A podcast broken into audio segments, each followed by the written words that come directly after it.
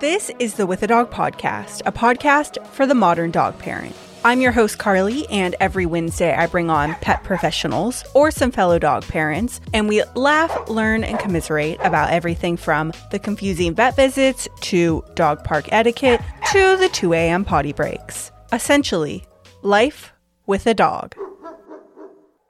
Hello, people with a dog. Happy last day of January 2024. We have a great winter themed episode for you guys today, all about sled dogs and mushing as a dog sport. So I'm really excited for this one. I do need to drop a little apology first. I'm sorry there was no episode last week, everyone. As many of you know, if you've been here a while, I am doing Invisalign for my teeth and it's fine. Like it's going great. It's just still going. Like we're we're on year 2 and um I can currently not actually close my teeth. I know it's a complete privilege to be able to even pay for this type of dental care and to fix my teeth and my bite. However, last week I was about to record a solo episode, but I had an orthodontist appointment early in the morning. They changed some things around and I I was in too much pain. I was spiraling. I felt like my teeth were clacking together every time I talked. It was just not happening. So, thank you everyone for pay- being patient with me and being okay with skipping last week's episode. If there is a silver lining on that, I would like to say it does show actually a lot of growth on my part. because I think in the past I would have just gutted through it. I would have just been like, "No, I need to get something out," and and really beat myself up. But last week I was like, "You know what? I love all you people. I love you people with a dog. I'm just gonna, I'm gonna skip one and it's okay. Like, it's okay. You don't need to punish yourself for it, Carly. But I just wanted to give you guys a little bit of background of, of what's going on um, on this side of the mic. But moving on to today's episode. Okay, I love this episode because for me, it's the perfect mix of what I like to interview. It is a mix of Alyssa's dog mom life and the dog sports that she does with her dogs. But then also it's incredibly informative. It really educated me, and I'm sure it's going to do the same for all of you just about sled dogs and mushing.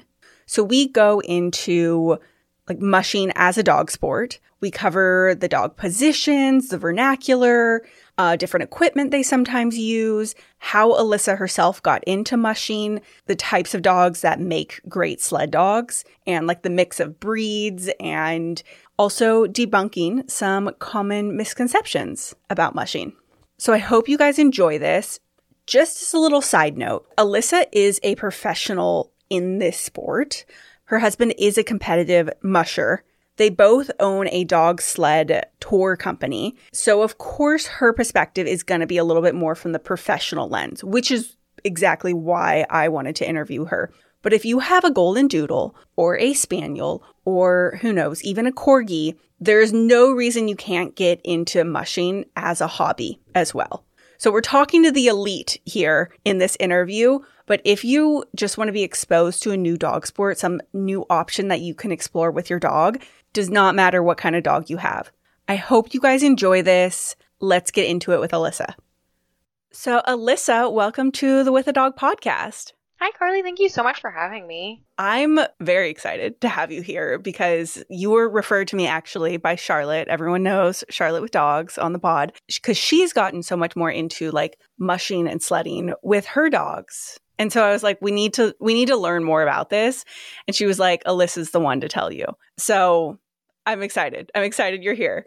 Um, first things first, before we get into it though, how are you? Like, how's life? How's dog mom life? Like, what's up? Oh, wow. Well, it's, it's good. It's good. It's a lot right now. We're right in the middle of like our busy season. So, um, we have a 300 mile race uh, in a week and a half. February 2nd is when it starts. So we're like in the middle of tours, in the middle of training the dogs for that. Um, and we also have some puppies that were kind of, that we're watching our friend's dogs and it was, the dog was unexpectedly pregnant. So keeping puppies happy and healthy in the middle of winter time. So it's a lot, but it's so much fun. It's so great. So I am doing great and I will be really good in like the second week of February when we don't have to be training as hard hardcore. oh my gosh. Well, thank you so much for taking the time to even talk to me in the midst of all of that. So, you mentioned a race. Is that like how long does a 300 mile race take? If these dogs are so incredible. It will take um right about what two and a half days. The, the Alaskan Husky is capable of running about 100 miles in a day. So my husband Rohn is racing the team, and the race starts on Saturday. This is the second or the third. I I, I don't know, um, but it starts on Saturday, and Rohn plans on being done about 5 or 8 p.m. on Monday. Um, so the dogs and him will run through um, the interior of Alaska and the dogs will sleep way more than Rohn will sleep, but he'll be taking care of them. And yeah, they're they're incredible, incredible athletes. Is this like the sport? Is it what is the sport called? I guess is it sled dog racing? It's I feel like it, it kind of that will depend on who you ask. Um, we call it dog mushing. It probably depends on the day too. What I would call it dog mushing, dog sledding. So um, you know, it's a sled dog race that he's okay. competing in, but it you can call it mushing, you can call it dog sledding. It you're not going to offend anyone. Okay. There's okay. no no like this is the term. Sorry, now I'm totally getting down this road. I'm like, how are you? But also tell me everything about this. So, like, as a sport, though, is he racing like does he have sponsors like is he like an athlete like that where or is it like this is a fun race for me that's a good question so um for us personally Rohn um is not we have a couple small sponsors but he's it's not sponsored he's kind of like in between like the borderline of it just for fun and and it being so it's a lifestyle basically is, is what okay. it is so um Rohn's father professionally has raced sled dogs for about 40 years so he had a lot of sponsors. So Rohn, Rohn has seen that and he was able to utilize his dad's sponsorship when he was younger. But now as an adult, he's like we were, were like rebuilding a kennel. Rohn got out of sled dogs for a while and then met me and I drug him back into sled dogs. and um, so we, like I said, we have a few sponsors, but it's we are self funded. Like that's how one of the reasons that we do the tours is that helps pay for the racing. Um, and the racing is how you prove that you are doing good dog care and good training because if you go into a race and you flop, you come in last place, you have to scratch, you kind of learn like maybe my dog care isn't adequate. Sometimes you come in last place just because of situations. I'm not saying that anyone that comes in last place is not taking care of their dogs properly, but I'm, I'm just saying like when you race, it helps you learn like I should be doing these things, I should be doing those things. And so it's uh, what we call proving your team. It's how you prove your team is by racing them.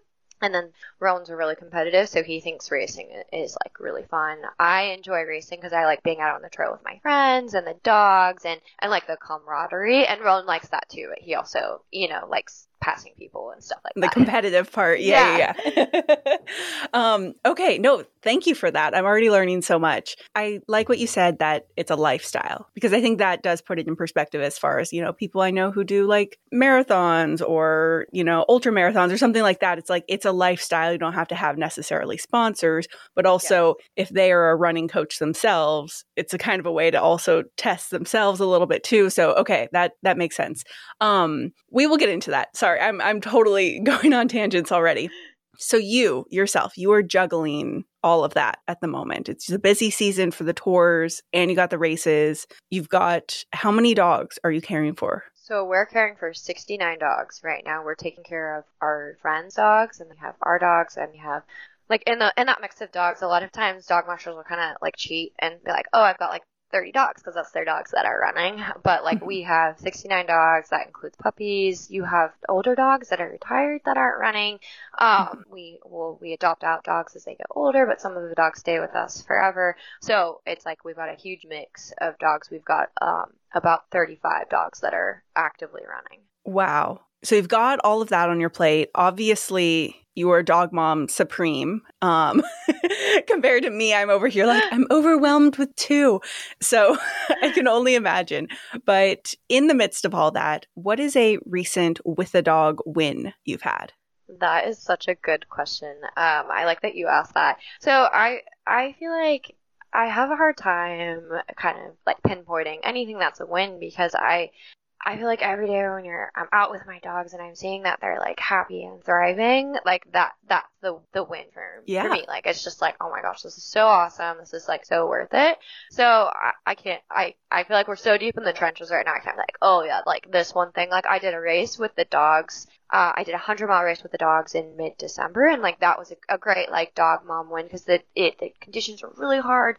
The dogs ended up getting sick the second day, and I just like slowed down and let people pass and was like, I don't care about what place we come in. I just want my dogs to be happy. And I knew after it was a 50 mile run, and I knew after 30 miles they would kind of work through it and get better, and like trusted my gut. And 30 miles into it, the dogs were like, all right, all right, we're feeling better. We got this, and they finished strong and happy. And that's like that's what's super important is like they're happy. And so I guess from like a recent dog mom win is that I'm just noticing that my dogs are super happy right now. They thrive in the wintertime and, and they're they're really happy with what's going on. That's a great win. No, I think even just having the ability to reflect on acknowledging their happiness and have it, you know, funnel back to you of like, that makes me happy. Just realizing how happy your dogs are and then also getting joy from that is like a total win. Okay, so back to dog racing. How did you even get into it? Like, what is your story? You mentioned your husband and like it was kind of a family thing for him.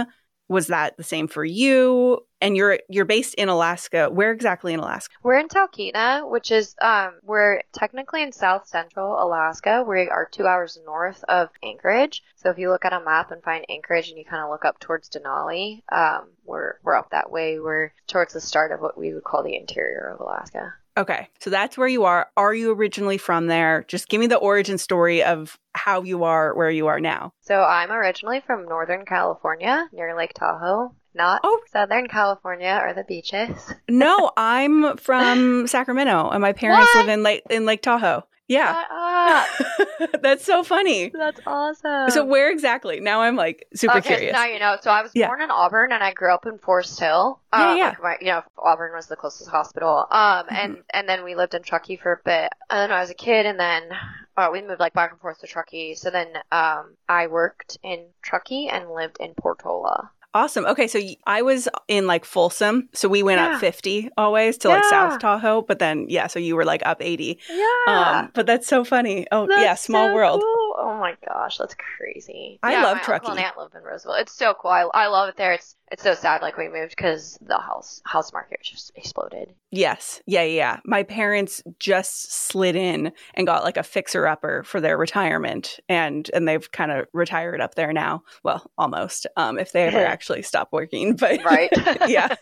But no, and it's I'm so spoiled going down there cuz I'm just like I treat it as my own little vacation home. Yes. And no, that's oh, awesome. So cool. Okay, so you so you you knew the snow. Yeah, right. You know. So coming from Northern California, I think a lot of people think that we we don't get snow in California, and um. I grew up in the snow. I grew up with snow, and um, so I I was about three years old, and I told my mom that I was going to miss her when I was in Alaska with my sled dogs. so when we were kids uh, in California, dog dog mushing in general used to be much larger um, in the in the 90s and early 2000s.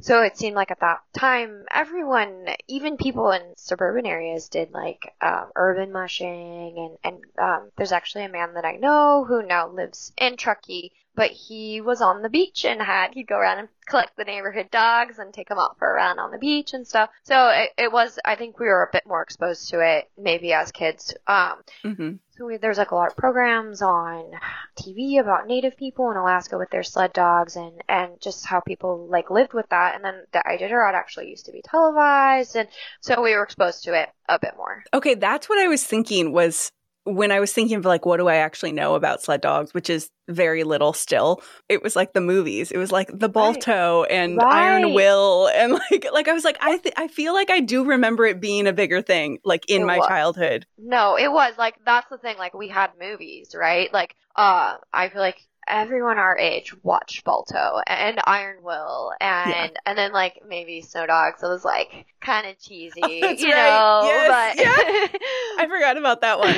there's still that. But so I think I actually really do believe that Balto and Iron Will like did really inspire a, a generation of kids to at least like go get a husky and like Mhm. want to go outdoors. So Balto definitely was, but I think Balto, I think I was about six by the time Balto came out. Maybe I, I'd have to look at when it came out again, but Yeah. um, so, and we'd like go to, my mom took us to the library a lot and we like, I'd check out books about dog sledding. And so then we had a Labrador and I would make her harnesses out of jump ropes and like have her pull me around. And my poor brother, he's three years younger than me, but he's six foot four. So he's always been like, since he was three years old, he's been bigger than me. So that was my first sled dog was my little brother. He'd pull me around and we'd be like playing and he'd be like, could I please be the musher today? Can you be the dog? And I'm like, no, you have to be the dog. my poor brother. Um, so I finally convinced my parents. We moved to Truckee, and so I was like, okay, we're we're finally in consistent snow. I can I get a sled dog? And we got like she was a lab husky mix, and she was not a very good sled dog, but she tried. And um, my grandparents bought me a dog sled, and I'd saved up my money, and I'd bought like all of the gear. Like that's how popular dog mushing used to be. That the pet store in Truckee used to carry harnesses and and gear for so you could just like go buy it and take your dog out. So yeah, it's like and now you can't find that there. Um. So I bought the gear and, and when I was, uh, I think I was a 10 or 11 when my grandparents bought me my first dog sled for Christmas. And so basically it just like evolved and, and my grandma took me finally to my first dog sled race and I met people who had sled dogs and they were like, oh, we'll mentor you and you can come out and, and train dogs. So then I was out like running dogs with these people and I got my first sled dog from, from them and, uh, it was pretty wild. I got her when I was 13 and she, she lived to 14 and a half years. She lived so long. Wow. Yeah, so she, uh, that was great. Her name was Comet. Um, and then I got another dog, and just so the, I started with Siberian Huskies because that's who what my mentors had. And so anyway, when I was about, I, I got the dog when I was 13, but when I was about 10, I really kind of started like pushing to get into mushing. Getting into it. Yeah, you were like manifesting this Right, from the right. get go. You were like, uh, this is what I'm going to do. I wanna do and and I'm going to end up in Alaska. So how did you were you just like this is what I want to do and you just moved up or did you No. meet your husband first or Yeah, so I actually I did. I came to Alaska twice. Um, in 2010 and 2014, and, and handled for people. So uh, handling is what you call when you're kind of like an employee or an apprentice for a dog musher. But um, there's there's like a, a culture shift that definitely needs to happen. Some um, handlers, a lot of times they don't get paid, and it, it's kind of like really hard hard work for free, which I was like whatever fine with. But um, there's some people that they just like expect a lot and kind of I don't put up with bullshit. And they Mhm. they just like kind of wanted to really push you around. And um, actually, one of the mushers was like super abusive. So I left and was like, I'm done with Alaska. I'm done with like professional dog mushers. Like I'm just gonna have my dogs and like recreationally run them and just have fun with them. Mhm. And then I met Rohn, of course, right? And so my husband grew up with, um, his father was a professional dog musher, just retired, um, two years ago. And Rohn has done the Iditarod three times and, and won a lot of mid-distance races here in Alaska. Um, so I, I actually came up with to Alaska with a friend for the start of Iditarod. Rohn's dad was racing and Rohn was supposed to be racing in that race as well. But kind of at the last minute, like, had this like, his brother had almost died in a car accident and I was like I need to figure out what I'm doing with my life and like I, you know life's too short. I need to like make sure this is what I want to be doing. So he withdrew from the race which like thankfully he did because we probably like wouldn't be together. Mhm. um so I came up and handled and and was like oh wow these people are actually different. They're they're not mean to the people that work for them and they're very kind to their dogs and stuff. And so that's how Rohn and I met and we just kind of kept visiting each other. He'd come down to California so at the time, he had decided that you know dogs had been kind of his dad's thing, and and maybe he w- he was trying to figure out if like is this my thing, and he was kind of feeling Mhm. unfulfilled in it because it's it's hard. You can get kind of caught in this like trap of like I have to race, I have to win, and I have to train every day, and it takes the joy out of it, right? Because he does. Yeah. He's a huge dog lover, just like me, and all of a sudden he's like, why am I even doing this? Like I I'm not enjoying being with the dogs. So he had taken a step back, so he actually told me like we can't be together because I'm I'm out of dogs. I was like, okay, whatever, dude. And then he like kept coming to visit me. Like, bro, like you said you couldn't do this. So then, then we started dating and we, we did long distance for a year and we were trying to figure out if we were going to end up in California or, or in Alaska. And he decided to move down to California. Mm-hmm. And he literally told me, he's like, I'm not doing anything with the dogs though. Like I'm not doing anything with the dogs. Okay, fine. It's like fine. It's my it's my dogs. And I literally said to him, I was like, that's fine because if you get back into dogs, we're gonna have like 50 dogs and we're gonna have to move to Alaska. And I'm like, fine with where I'm at with my 20 dogs. And then I started in the fall. We do what's called fall training, and we go out with um, an ATV or four wheeler or a quad, whatever you call it, and we put it into like we put it into gear and give the dog some resistance, but you're giving it gas. So it's kind of like our equivalent of weight training. So you go shorter mm. distances. You start off with a couple miles and then build up. And however far you go depends on people's personal preference. I we typically only go like 10 to 15 miles on on the four wheeler by by the time fall training's done. I go out fall training a couple times, and then he's like, "Hey, can I come with you?" I weren't gonna do this, and then all of a sudden he's like out with me, and he's like, "Hey, I just have to give you some pointers. Like you're doing this wrong with the dogs." And I'm just like, "Dude, like, you said you were retired." Like, yeah. so anyway, then then we got a knock on the door like a year later, and someone was asking us to give rides. We both had other jobs, and so then on our days off, we were giving dog sled rides. So we actually ran for a while the only dog sled tour company in California. Mm-hmm.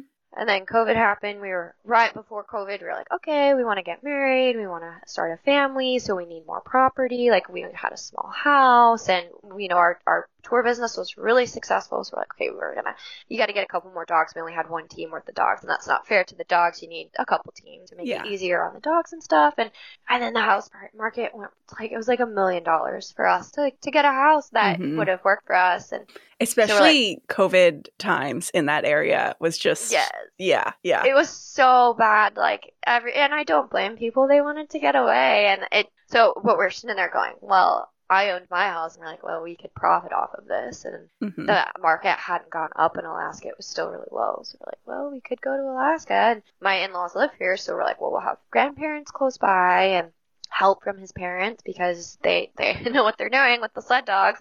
Mm-hmm. So we sold our place, my place in California, and then moved up to Alaska. So that that's the story of how we ended up here. Yeah. Okay. So you you moved up there. You started the tour company you now have a young son as well. Like yeah. you, you did all the things, it sounds like. Yeah, it was a lot. it was um, like, hey, let's move, let's start a business and like a new business, let's have a kid, let's just do all of it. Yes. Well, I think it's it's interesting how you both were maybe a little bit disillusioned with some of the like the dog racing things or like the dog sledding and then you were just like had to take a step back and then move forward together. Be like oh how can we create this to be something that we actually would want out of life? I mean i find that to be a very romantic story.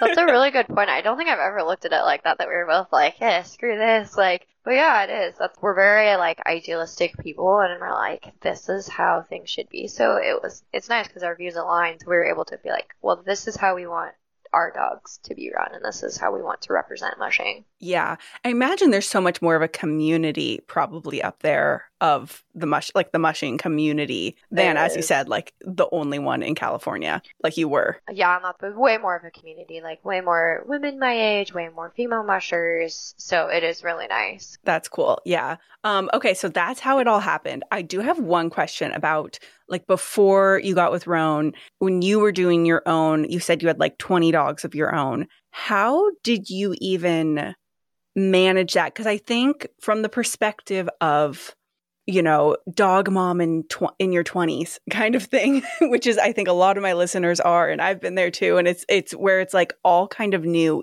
even if you've had dogs your whole life and stuff. It's like no, now this is my dog and it's like fully my care and then now times that by 20. So like how did you manage being like in your 20s and kind of figuring out life also while being like I need to find a place that's big enough to house all these dogs. All of my paycheck is going to their food and like their needs and I guess how did you like balance that?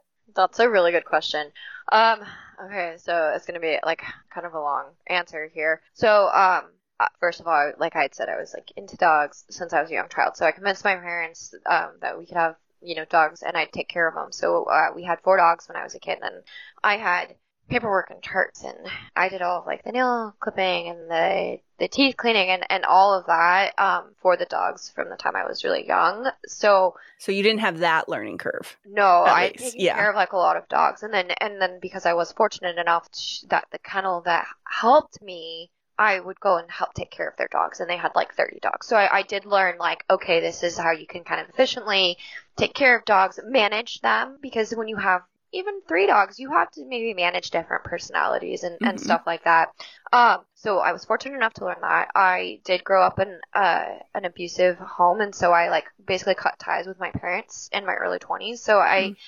And I basically was on my own for like a lot of my life. So it, it was different. I feel like than people that it's really hard when you have your parents. It's great. It's so great, but you kind of like have this. You're like this little bird that needs to get kind of kicked out of the nest, and it's so scary. Yeah. You know, you're like, well, I just want, I just need like to figure out on my own, but I also need help. So I had kind of already overcome that. all of that. Yeah. So it wasn't, I don't feel like I had, you know, oh my gosh, all of these different things. Um, I also was really fortunate that my grandmother was in real estate and she like imparted in us that you buy a house as soon as possible. Like you buy a house, you buy a house, you put the 2% down and you buy a house because if you look at rent, what rent costs and what house costs. And so I was lucky and, and the housing market was lower. And I, so I bought my first house when I was like 22. And so I was able to sell that house to then buy this other house where I had more dogs. Like I, I have been a bit psychotic and like literally from the time I was like 13 years old, I worked and I was working towards like how can I make sure that I've got this stuff for the dogs and provided for them. With all that said, like you had said, you know, kind of managing being in your 20s, I, I do think that the dogs like have saved my life and kept me on track because of Mm. the situation like with my family. I feel like it, I, I would have been more inclined to maybe like go out and party and like self medicate. And I do Mhm. think that the dogs are somewhat of a form of like self medication, but they are like absolutely my therapy. So it was a really healthy outlet for me to kind of just pour all of my energy and time into. Mhm. So I feel like what made I maybe wasn't like everyone else in their 20s and like going out and hanging out with my friends and stuff. You know, I was like, I'm gonna stay at home with my dogs. Like, sorry, I I can't go hang out. I have to go feed my dogs. Um, and I lived an hour away from most of my friends, which um I think can be a bit isolating, but it's not. It wasn't really a big deal for me because I was so busy working, taking care of the dogs, and then running the dogs on my days off. And I had great friends there who would drive out and visit me. And um, I am not an incredibly social person, and right out of high school, I went to cosmetology school because I saw that as a good way for me to like make money, have flexible hours, and like be able to live the lifestyle that I wanted. So working 10 to 12 hours a day, talking to people and doing their hair, the last thing I wanted to do was go hang out with more people. I was more than happy to just go home and be with my dogs. So there was like a lot of thought that was put into this from like a very like early stage of like what Yeah. career can I have that I can get through school fast, I can make money, that I will enjoy. So all of that stuff. Um, so it still is, it's a lot to try and, you know, manage the dogs and, and make sure that they're all getting their needs met. Thankfully, working dogs are not like your typical, I have a German Shepherd who's pet bred German Shepherd. That dog needs attention. He needs to be with me. He like needs to know that like, hey bud, I, I care about you. Working Siberian Huskies are like, you want to pet me? Cool. Okay, well, I'm actually going to go over here. Like, hey, give me two minutes of attention. Okay, bye. So Yeah. they, you know, it wasn't like I had even 20 golden retrievers. And like in that mix of 20, there was like, I was doing some fostering for the local shelter and, um, like I just, I did, I was doing a lot. Yeah, no, it is a different. I know exactly what you're saying of like when the dogs are kind of all in a group, whereas if it's just like you and the dog in the home, yes. you're focused on each other. Whereas if they, if you do have a bigger group, sometimes it can be easier. They take care of each other. Like they're their emotional sport. They don't like need that constant. I would make sure I spend a minimum of an hour in the morning with them and then two hours at night. But they weren't like, oh my god, I missed you. They just kind of look at me like, oh, she's here. Like, oh, you're back. Good. Is it, is it time to eat? Yeah. Yeah, exactly, exactly. um, okay. No, thank you for sharing that story. I think it's really interesting to hear about how the dogs were kind of your guiding light throughout your whole life a little bit because I've felt that way with different work that I've done where I've like always worked in the pet industry and especially when I was at the shelter it was like like, oh, the do- dog care or like getting up at 6 a.m. for that shift and like, you know, going to feed them and everything is, it's like you do it because you know that they need you and and you enjoy it too it's kind of like a it's like a this back and forth of like enjoyment but when i've gone and worked at like different corporate stuff Yes. i've had a really hard time because i'm just like what's the point here like what Yes. like what higher power are we working towards is it just consumerism like or whatever. It's just like but yeah when you're working with the dogs it's like yes i'm willing to give my time and energy and money and everything for you. Yeah no i totally get that. And i think as you said it probably was a very good like form of therapy to it's it's an interesting concept. Different people have different opinions on i think of having a dog when you're young or when you're just figuring out life you know so whether you're a teenager or like early 20s or whatever because some people are like oh no you don't want to be tied down like don't do that. But then on the flip side it's like hey they're keeping you on track a little bit. Yes. you're not gonna stay out all night and Yes. fe- be completely hungover the next day because you know you have to walk the dog and feed the dogs and and all of that. So that i mean and that's on a much smaller scale than what you were even dealing with. Yeah, no, I, I agree, and that's I I think as long as someone it can be responsible and you know make sure that they're they're not leaving their dog like crated overnight while they're out partying. Like young people should get dogs. It's so fulfilling. It's so rewarding, and it helps. It gives you a goal to work towards instead of like, why don't why am I even doing this? yes exactly exactly it's kind of like this care of like another being Yeah. it, it keeps you a little bit more aligned with your own like personal goals too. So thank you, yeah, for sharing that story of kind of how you got into all of it. Okay, so now you're up in Alaska. You've got the tour company. You guys also do races. Can you give me some of the vernacular, basically? So even just like where the dogs sleep, is that like called a certain thing? Or when they exercise, like what different types of exercise, all their gear, like the equipment? Give me oh some my like god, this would go on for like an hour, dude. Give me like the the base, the like top ones, I guess.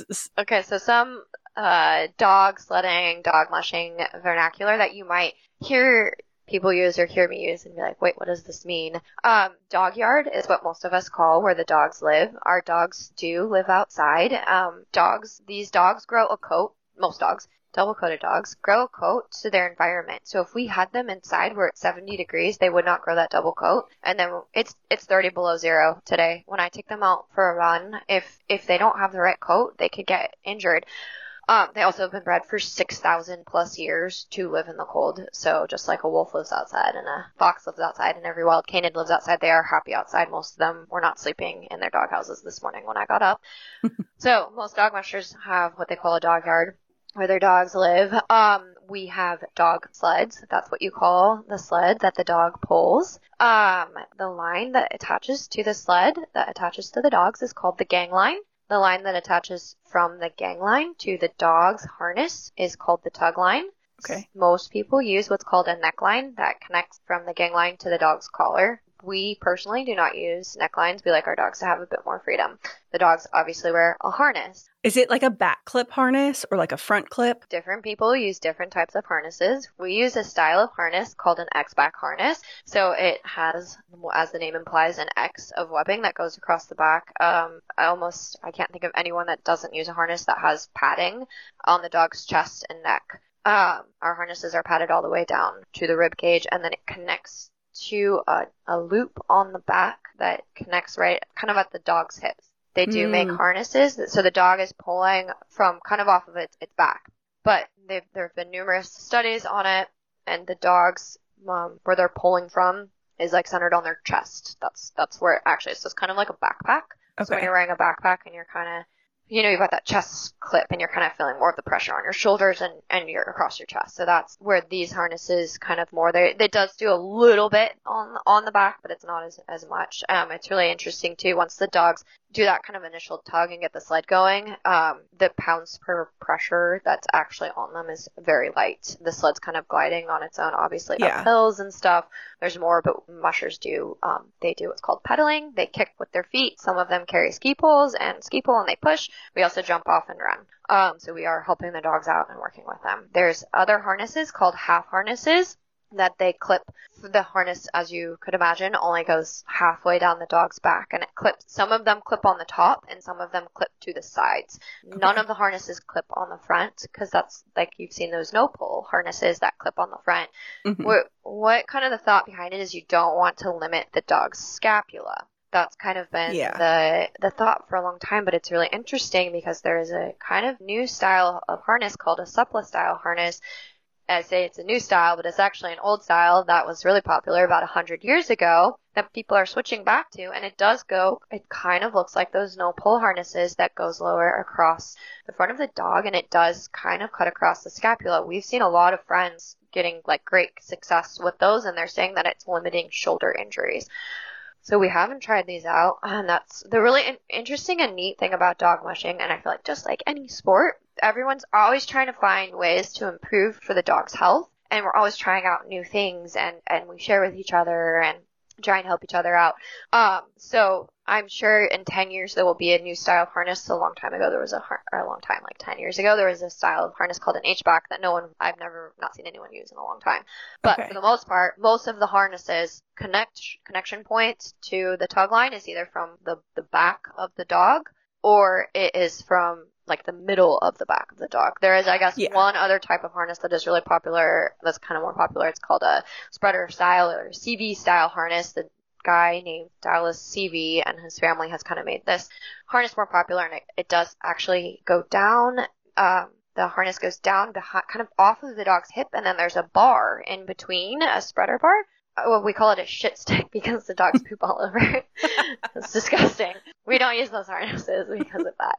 Um, but that well, that one is an interesting one too. It, it just pulls from a slightly different uh, spot. So basically, though, it's either connected off the, the rear end of the dog or kind of right on the middle of the back. I think I've seen those the X harness those Is that what's called? Popular. Yeah, yeah, I've seen those also for people who do canicross. Yes, like the running. Okay, and so that there is an uh, another harness for any anyone listening who because canicross is kind of like more of what most people are going to be doing, um, or bike joring. Nonstop yeah. dog wear makes a really cool harness called Free Motion that you can use while sledding, but you can also use it while uh, doing any kind of joring, and it like kind of has a more of a rotation point. So it's not when when you are jogging the the connection point like the where the pressure on the dog is is a different angle than when it's connected to a sled because sled connection point is lower versus when you're standing so the free motion harness is really cool because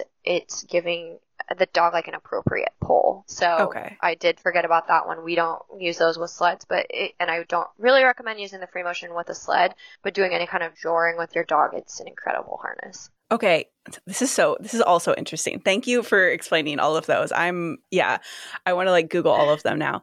Um so speaking of joring versus sledding versus yeah. mushing, like what is the difference between those words? I okay, so joring is what I call any kind of like ski joring, uh, like a, any kind of canicross with your dog, um, anything where the dog and hu- it's like uh, one or two dogs connected to the human. Um, okay. That's what I would consider joring. So, um, I think some people would call it just like ski joring. You can also, oh, bike joring is where your bike dog joring. pulls you on a bike. Yeah. Um, mushing is what I would call when you have the dogs with a sled. Um, okay dog sledding, dog mushing, I feel like can be kind of a, a broad term, I suppose, for, you know, any kind of dog powered sport. Um, but for you, usually like in your community, I mean, obviously you're in a community that does more like snow dog stuff, but they still call it mushing. Yeah, them. that's they they call it mushing. The only thing that we don't do is no one that I know. I'm so sorry to burst everyone's bubble. We don't say mush to have the dogs go. That's not a thing. I'm sorry. Um, that's that's the only time that the word mush is used inappropriately. Um, okay. Okay. Most people, I've seen a lot of people say hike, like hike, hike, hike, or hike. Um, kind of more in the lower 48, so outside of Alaska, or recreational mushers. Of what I've noticed, I've noticed a lot of the people in Alaska say ready or let's go. So we have a two part command for our dogs. We say ready, and that means like stop, time to stop goofing around. Pay attention. Yeah, exactly. Yeah. Like stand up, let's go. We don't use necklines on our dogs so they can turn around and kind of interact with each other more, play in the snow more. say ready. Okay, that means we're about to go. And then we say, let's go. Or, all right, let's go. And then they know to go. Um, we like using let's go because then, uh, oh, I posted on my Instagram story a couple days ago, um, there was a river otter out on the side of the trail and it charged us because apparently they're mean. And our couple of our dogs were like looking at it, and so we were able to be like, "Let's go, let's go, let's go!" And it so it means like, "Come on, come on, come on," you know, pick up the pace. So Yeah. that's why we like to use "Let's go" as a go command because of that. Um, but I don't know anyone that says "mush." Thank you. This is why I asked the question about the vernacular because I want to make sure that anytime, like just being in the dog community, not knowing sometimes like that realm, it's like I want to make sure I don't put my foot in my mouth and be like, "So you do sled dog things?" And they're like, "No, it's bike joring." And like I want to make sure yeah. that I know. I feel like a lot of the terms are, they're really interesting. I feel like they're kind of universal and they are kind of like um area specific. Like people in Mm. Michigan might call something a bit different than even different parts of Alaska. I've noticed people kind of call call things different parts of the sport different. Uh, Okay. so you're not you. I feel like you can't go wrong because everyone just is like, oh yeah, it's a broad broad term for this. broad term. Okay, okay, no good. Um, back to the lines really quick. So you got the gang line, and then the tug lines come off. So I'm assuming, depending on how many dogs you're running at a specific time, the gang line like gets shorter or longer. Yeah. And then the tug lines, is there like a standard for how long those are off of the gang That's line, a good or question.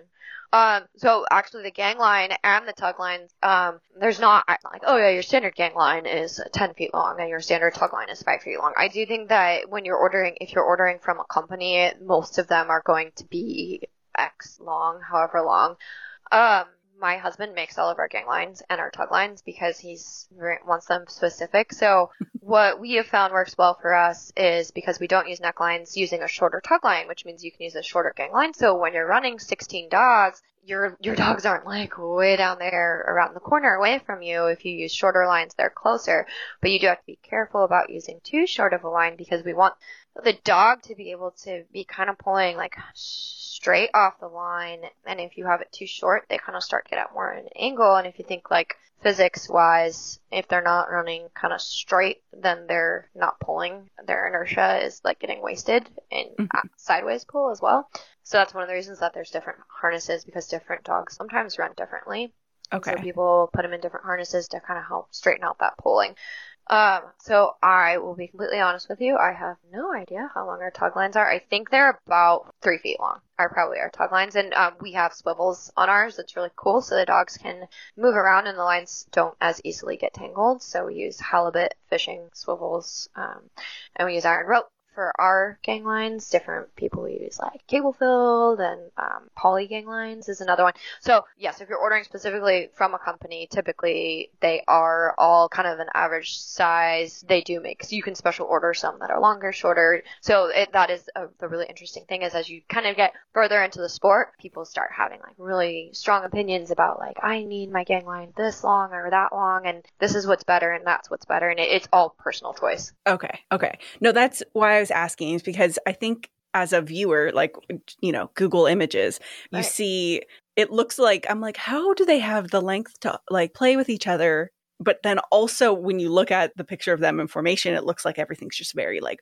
rigid Like, and Yeah. Yeah. set. So that's why I was just like wondering.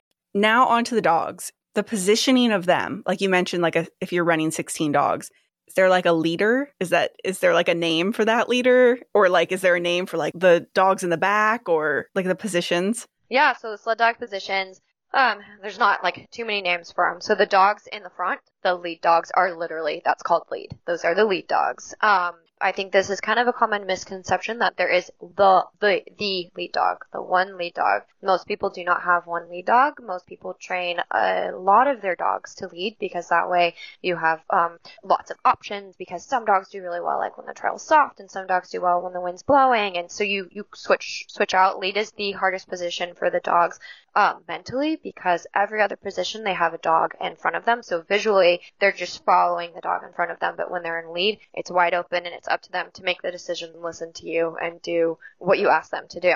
Mhm. Um, so dog in front lead. The dogs right behind them de- kind of depends on who you ask. I've heard it called point and I've heard it called swing. I typically switch back and forth um, between calling them that. So either point or swing dogs are the dogs right behind the leaders. Every dog behind them is called the team dog up until you get right in front of the vehicle, the sled, whatever the dogs are hooked to. Those dogs are called the wheel dogs. Um, Okay. So that's it goes wheel, team, point or swing, and then lead. Lead. Okay. Thank you for explaining that. I've been pelting you with questions. It's good. It's good.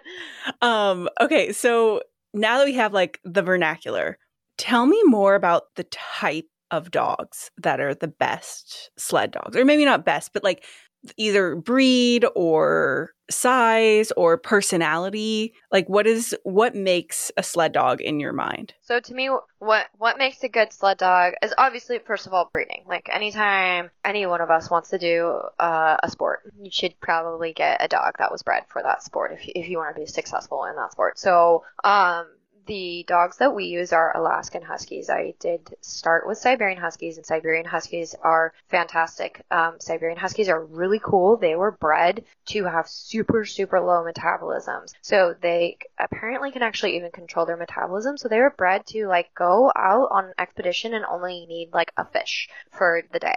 Um, because of this, they are not high, they're not high input and they're not high output dogs. They are your steady and will get you there and without much fuss. Like I had said, my dogs were like, cool, you want to pet us? If you don't, that's great. They, they like hang out with me and they love you and stuff, but they're not like expecting much from their human. Mhm. So because of that, they travel at about six miles an hour. That's about their average. Some are eight, and I know if there's any sprint mushers listening, I'm so sorry. You guys' dogs are much faster.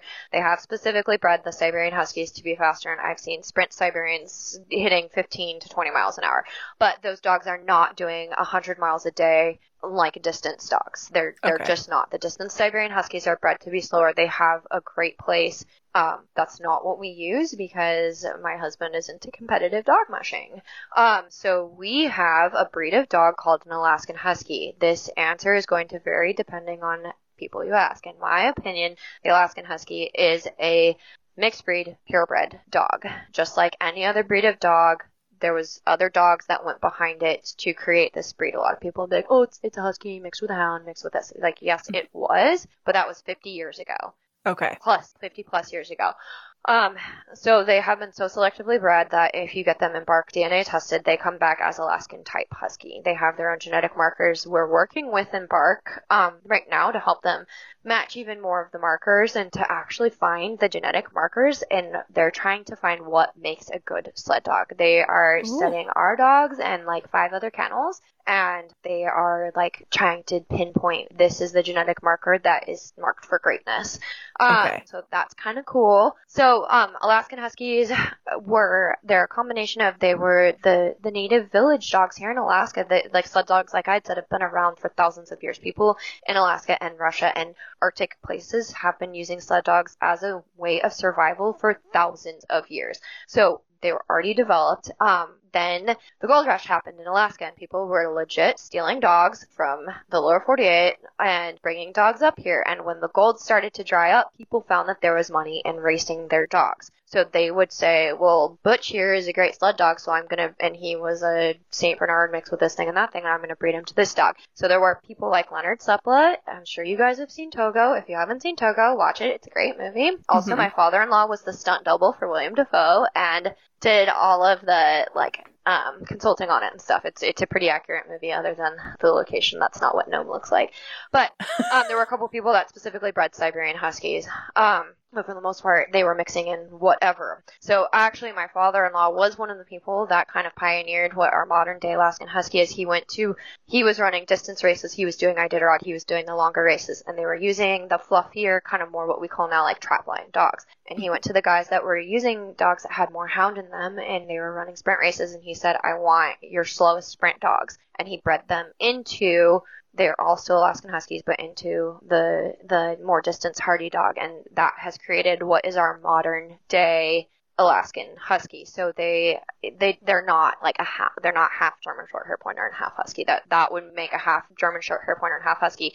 Years ago, before we were born, my father-in-law mixed a Saluki in to because he wanted that speed, and he was like, oh, "Gosh, you know how many generations of breeding it took to breed out all the undesired traits of the Saluki. And he's like, I'm, I did not add in another dog after that because he was like, I can just breed to a better Alaskan Husky. Mm. And because it's not a closed gene pool, like we, we could go out and add a pointer to our dogs. And Yeah. It doesn't matter because our dogs aren't purebred. We're not going to mess up our like bloodline. You know what I mean? Yeah. Um, so like one of our dogs, Susitna, she had puppies and, and there's a like rumor between like the guy that originally bred Susitna. He's like, yeah, supposedly, uh, the people that owned her great great grandma had Springer Spaniels and we bred Susitna and all of her puppies have a lot of spots and one of them I swear came out with like a Springer Spaniel face and I'm like, well, maybe, maybe 10 generations back there was a Springer Spaniel in there. But anyway, a long tangent of basically, uh, but if you ask someone else, they're gonna, another dog musher, they're gonna be like, no, Alaskan Huskies are not purebred and I mixed the pointer into my dogs, you know, two generations ago. But in my opinion, the dogs that we're working with, um, that, that we're using and what most people are using as Alaskan Huskies, for all intents and purposes, are purebred. I think I had read something once that, like, essentially it's like after five generations of, of selective breeding, the same, it's genetically considered a quote unquote purebred. Um, Okay. I could be wrong on this, but I remember reading something about this like 10 years ago. So, in Yeah. my opinion, they're essentially a purebred, but they're not registered. They're just a performance working breed dog. Okay. So, in my opinion, what makes a good sled dog is a dog that, um, first and foremost, has a really happy, like, good attitude. A dog that wants to run and is willing to run. And it, for us, we we want a dog that can average about 10 miles an hour. Our dogs run about 8 to 12 miles an hour. They can go faster, but it's we want them to be able to average 10 miles an Mhm. hour for 100 miles in a day. They've got to be able to do like a 50 mile run at Okay. 10 miles an hour when we're training. Um, you want a really biddable dog. In my opinion, Alaskan Huskies are one of the most biddable dogs I've ever met. They are like the most pleasurable dogs to own. They are constantly looking to please you, but they're also like Mhm. all up in your personal space. um, so a biddable dog is really great. You want a confident dog, but the another amazing thing about Alaskan Huskies is they're typically they shouldn't be, and we spay and neuter any dog that has any aggression. They should not be aggressive. So we have a one and a half year old. And almost every single one of our dogs we can bring inside the house, and they act like a, puppy with him and are very gentle with our son and good with him. Um, we have a cat. Most of them are good with a cat. They shouldn't have prey drive. They don't go after a squirrel on on the trail and and drive you off and and kill you. And a lot of that can can also break down training. You know, you just got to be consistent with your dogs. Um, but so and like what makes a good sled dog is a, biddable dog that is capable and wants to run Mhm. for a long distance, and um, you know, no aggression, just a like kind of in my opinion, is this is like an ideal dog. You know, That is a great description. Thank you very much. And also the ins and outs of the Alaskan Husky. Because I, I know Charlotte's mentioned it before of like a purpose bred mix that is like an, a specific Yeah. breed unto itself almost. But as you said, there's flexibility with it. yeah, it's weird. Yeah, so I think no, it's really interesting kind of just learning about that. And I'm just also loving all the stuff that your father-in-law has done. It's like you somehow married into like mushing sled dog royalty uh, from like all the stuff that he's done. It Right. sounds like. It's so cool. It's it's so neat to be able to like. I his my father in law was like a hero to me when I was a kid. Like a, a lot of people that were into dog mushing because he was so cool. Like his kennel name is Happy Trails, and when he started running dogs, there were still some old school dog mushers um, that like were not kind to their dogs, and he made it his goal that he was like, I I want to pass them, and when they're yelling at their dogs and screaming at their dogs, my dogs are happy, tails Mhm. wagging, and we're blowing past them. Like that's that's my goal. And so he named his kennel Happy Trails Kennel, and that's it's happy dogs. It's all about having happy dogs. And so it was like he understood the dog psychology before. Like for us, it's like so easy, right? We open up Instagram and we're like getting educated on how to properly train and communicate with our dogs, but that wasn't a thing back then. So it is. It's really neat, and we're so fortunate to be able to like learn from someone who had the forethought and he changed i really do believe he changed dog mushing and that's one of the reasons that it's still around today because he was like no they're not there are they're dogs Yeah. and they need to be treated better than this like they're not just working animals so it, I'm, I'm very fortunate No, that's amazing. I think, you know, on that note, there's a lot, I think, of, I don't want to say misconceptions because it's like maybe there is a foundation for this one day of like this idea that a lot of people have of, oh, you're making the dogs work and you don't treat them well and they live outside and they're just a tool for you. Like, not you specifically, obviously, but like sled right. dog, that like ideology, I think a lot of people have. Yeah. Whereas they don't seem to have that for maybe dogs that are like herding dogs or you know like farm dogs or something it's right. like oh no they they love to be out in the field herding the sheep but i think people have this i don't know like somehow like bad idea of sled dogs sometimes but is there any like common misconceptions about sled dogs and mushing that you want to tell? So, like you already mentioned, you don't say mush. So, like, is there anything else that you notice that you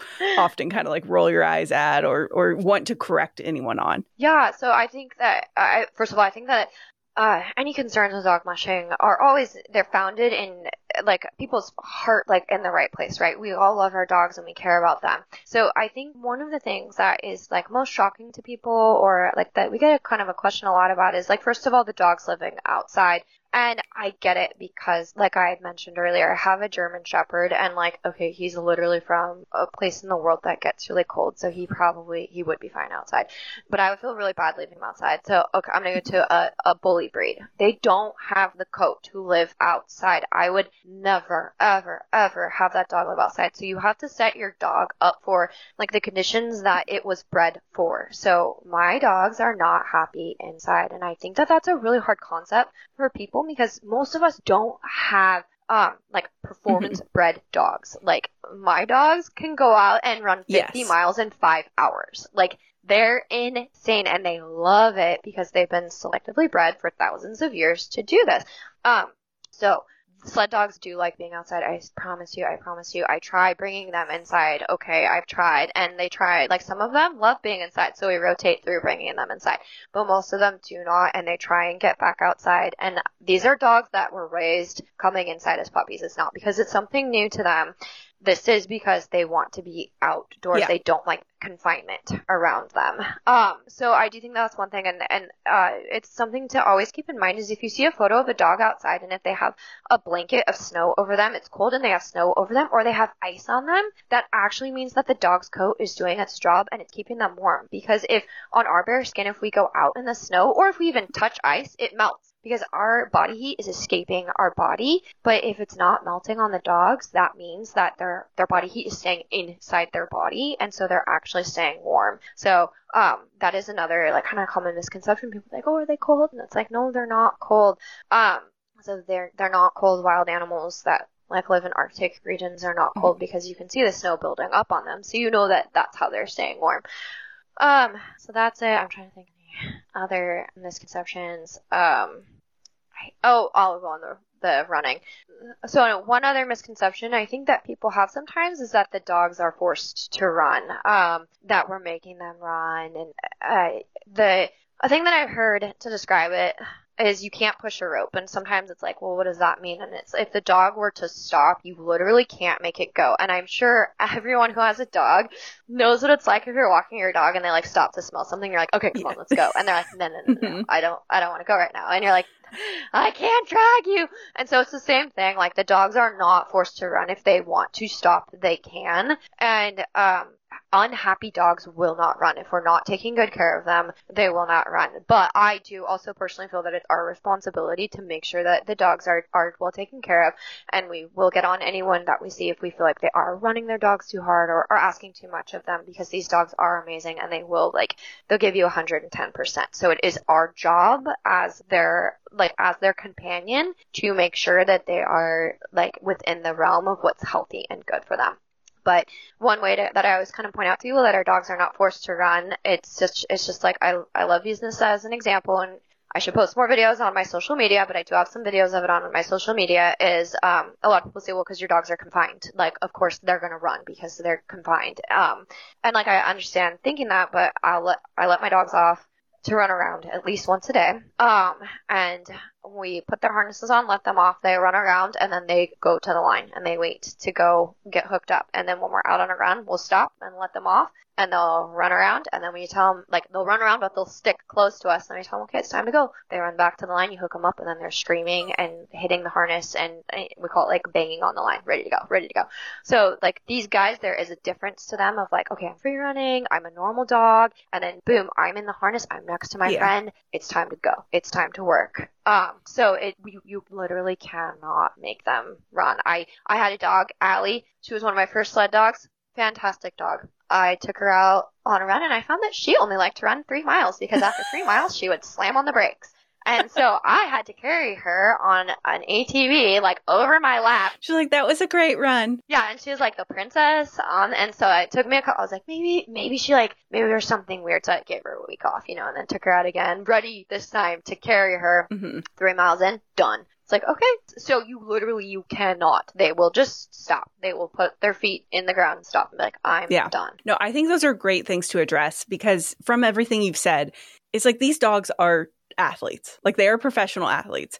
If Right. and it doesn't behoove them or you to not treat them like that. So it's like if they were actually cold Yes. outside, like you would end up bringing them in or you would do something to remedy Yes. that because it affects like their ultimate like performance and stuff too. Exactly. I mean, that is the thing that if someone maybe wasn't the kindest person, they're still going to take good care of their dogs because they're not going to Mhm. perform well. If if they're cold, if they're not doing well, you know, we take care of the dogs also because we love them. Yeah. But yeah, that uh, a, a mistreated dog will not run Yes. well. They just won't. So you can't you can't be performing with a mistreated dog. Yes. From everything I know about dogs, I definitely know that too. Is like Right. you know, if they're not happy with something in their life, it, it's going to show in a different way. It's going to come out in some other way. Exactly. And yeah, I totally get that. And I think I'm sure a lot of people in the dog community understand that, you know? And I do think that tide has kind of been changing about this idea of a working dog. Um, but we still, I feel like, aren't exposed as much to like sled dogs or mushing in this dog Yeah. community. Like I've been working in it for so long and I really don't feel like I've come across a lot of accounts or like dog sports that it's very common to be sledding. Like I feel like I come across like agility and Right. you know maybe bike joring or something, um, or like canicross or something like that more than the mushing. So I'm I'm just so excited Yeah. to learn more about this. So really quick question about training the dogs. Do you I guess I mean I'm sure there's so much that goes into the training and as you said you have a lot of them from puppies and and I'm sure they learn from each other as well. My only question is like what you were mentioning about the lead dog or the lead dogs. How do you teach them physics? Cuz like you know when you have a like a dog they can just like pivot. How do you teach them that they are attached to something bigger so that when they have to round a corner that they have to go wide with it? Like how do you teach that stuff? That's a good question. Okay, so like we're going around a corner, that's all on the dog musher and driving the sled. So uh, when when we're seeing a corner coming up, we're we are doing the physics. So I will slow down, and then as the lead dogs hit the corner, I will let off of the brake, and so I'm gonna like whoosh, like really hold, and so you speed up through the corner, so that way you're not slowing down and getting drug like cutting the line Okay. like cutting cutting the corner. Uh, that is one of the characteristics of a good wheel dog. If you kind of watch some dog mushing videos and you'll see some sled dogs doing it, they will cut back and forth underneath the line.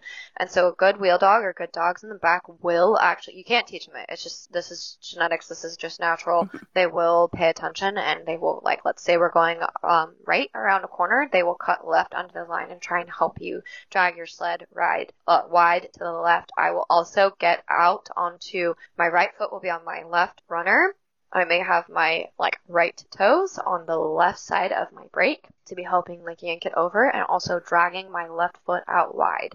So you're literally trying to yank your sled around wide. So when you're when you're out driving your sled, you are like constantly dancing back and forth and moving and and you're steering the sled for the dogs. You're helping like go like wide around. Um Okay, so there is a good amount of like teamwork. Like like you as the the person on the sled are doing a good amount of work as well to make sure that they so it's not just all commands. It's not like you just like Yes. yelling you know go left or whatever. It is also like a very symbiotic you controlling things from the back too. Okay interesting i didn't know would- that I've, I have described before, like in living with the dogs and running them, it is like a very symbiotic. Like we are this whole unit and like living as this family. And when we're out on the trail, you're that's what that you really do bond with your dogs, and that's why it, like it's kind of it's like really offensive and like really hurtful when people say that we don't care about our dogs or that dog mushing is cruel because it's like we spend more time than most people do with their dogs. We're out on the trail and we're like tackling these challenges with them, not like telling them, okay, you're gonna go here, and then we sit here on the sled. Like we're driving the sled and we're moving and we're working hard and we're sweating and we're sore at the end of it too. Like, Mhm. and it's just like, oh yeah, we accomplished that together. That was so cool. oh amazing well okay on that note last question about mushing and you've answered so much for us alyssa so i'm going to wrap this up with you um you've said that you've wanted to do mushing like your whole life now that you have been doing it your whole life what do you love about it? Like what makes you keep coming back? I absolutely love the time spent with the dogs. And like I said, like those accomplishments because you you spend and you spend essentially the dog's whole life with the dog. So you're like nurturing them as a puppy or a young dog. You might get them at a year or two old and you're helping build that confidence in them, but they're also helping build confidence in you. I'm learning as a dog trainer.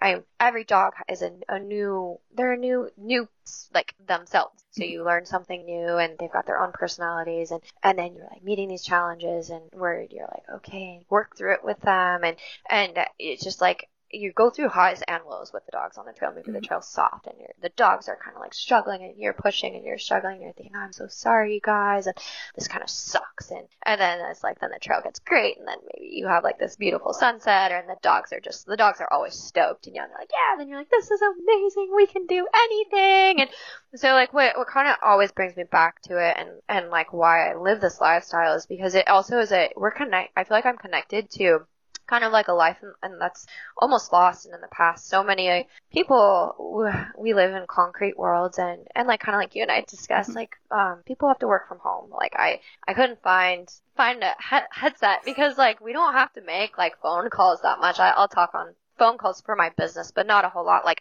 I get to spend most of my time outside in nature like tackling kind of like real tangible things that I can hold in my hand. And so I I feel like I am connected to like our an kind of like our ancestors and like what people did before us and like Yeah. you know kind of struggling to survive but obviously like not because I'm in my nice warm heated house.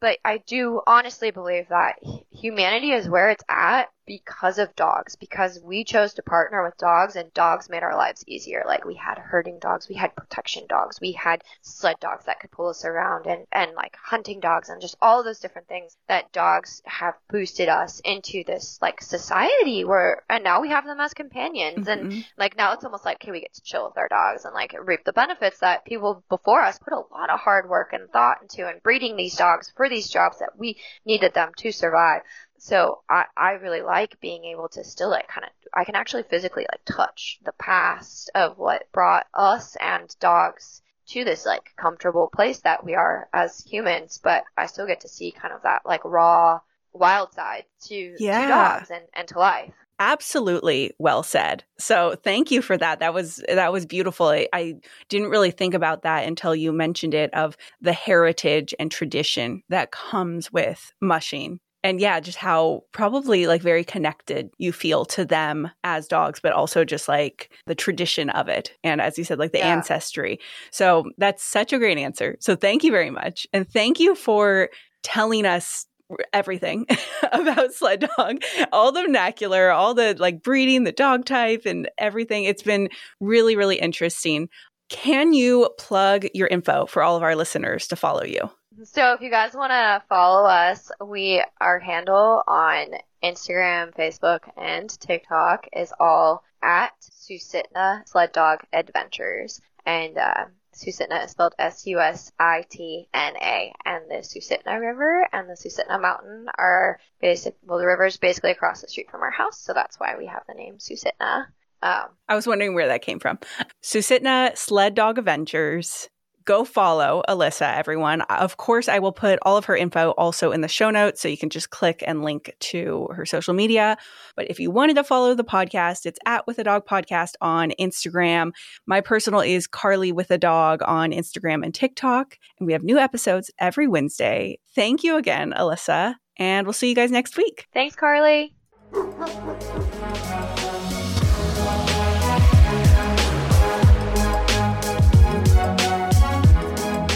All content on the With a Dog podcast is for informational and comedic purposes only. It should not replace professional advice, treatment, or diagnosis by a certified veterinarian, trainer, or behaviorist.